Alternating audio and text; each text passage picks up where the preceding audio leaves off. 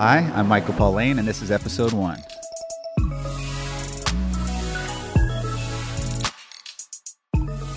I know it doesn't look like it right now, but I'm actually in Austin, Texas. I ended up here during quarantine over the last year. I decided to go ahead and start a YouTube channel because I've just been moving around so much, traveling a lot, uh, meeting different people, and I've never really been that great at social media. So I figure if I just start doing some YouTube, then I can kind of update people on what's going on, but also maybe kind of gel like my life and my business and all that stuff together a little bit more. I already kind of work from a computer and travel and things like that already.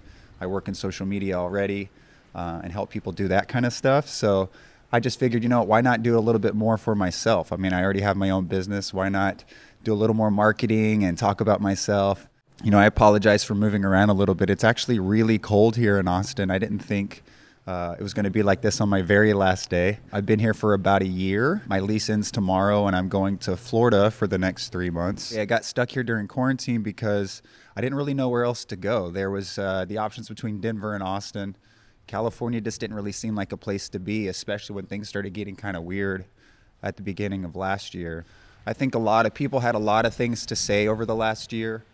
Um, there was a lot of movements, a lot of conversations, a lot of turmoil honestly, I wanted to spend a little more time listening, a little more than speaking. I know that they wanted people to speak up, but I don't think everybody is supposed to speak up all the time because then it's just a bunch of noise. We need people listening. Uh, we need people taking action as much as anything else. So that's what I was doing. I just wanted to listen and hear what people had to say. But the biggest reason I wanted to start this channel is honestly, I couldn't believe how many people are personally letting these things affect them. There's a lot of depression Suicide rates have increased. I think everybody I know is full of some sort of anxiety um, about the future. And that's kind of where I want to help. You know, I've spent 18 years really working hard on these subjects already. I'm actually kind of finishing a book on the subject of pain and darkness and suffering. I think it's a subject that all of us kind of know pretty well. And for whatever reason, we're scared of it, you know, like pain hurts, and I understand that, and physically it doesn't always feel that great. But we have seen beautiful results come from pain. I think most of us understand that. Um, I think some of the most beautiful things that have happened in our life usually does come from those painful moments. At least that's one of the things I've experienced. It doesn't mean that we need to create those painful moments all the time, but when they come into our lives naturally, you know, how do we handle them? My first 18 years were kind of unique.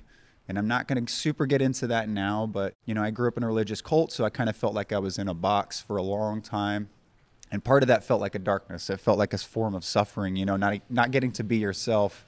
You know, so when I got out, that was one of my biggest goals was to just become a little more myself, you know, figure out who I am, what I needed, what I wanted. For many years I've been helping businesses and individuals kind of break through like mental roadblocks, spiritual roadblocks, those types of things. And I think a lot of that information should be shared for everybody and it needs to be accessible to you know anybody. You know when i was really young one of the first things that i was doing was looking for help and looking for somebody that i could relate to and somebody that was going to be able to maybe just point me in the right direction a little bit. So i figure you know what?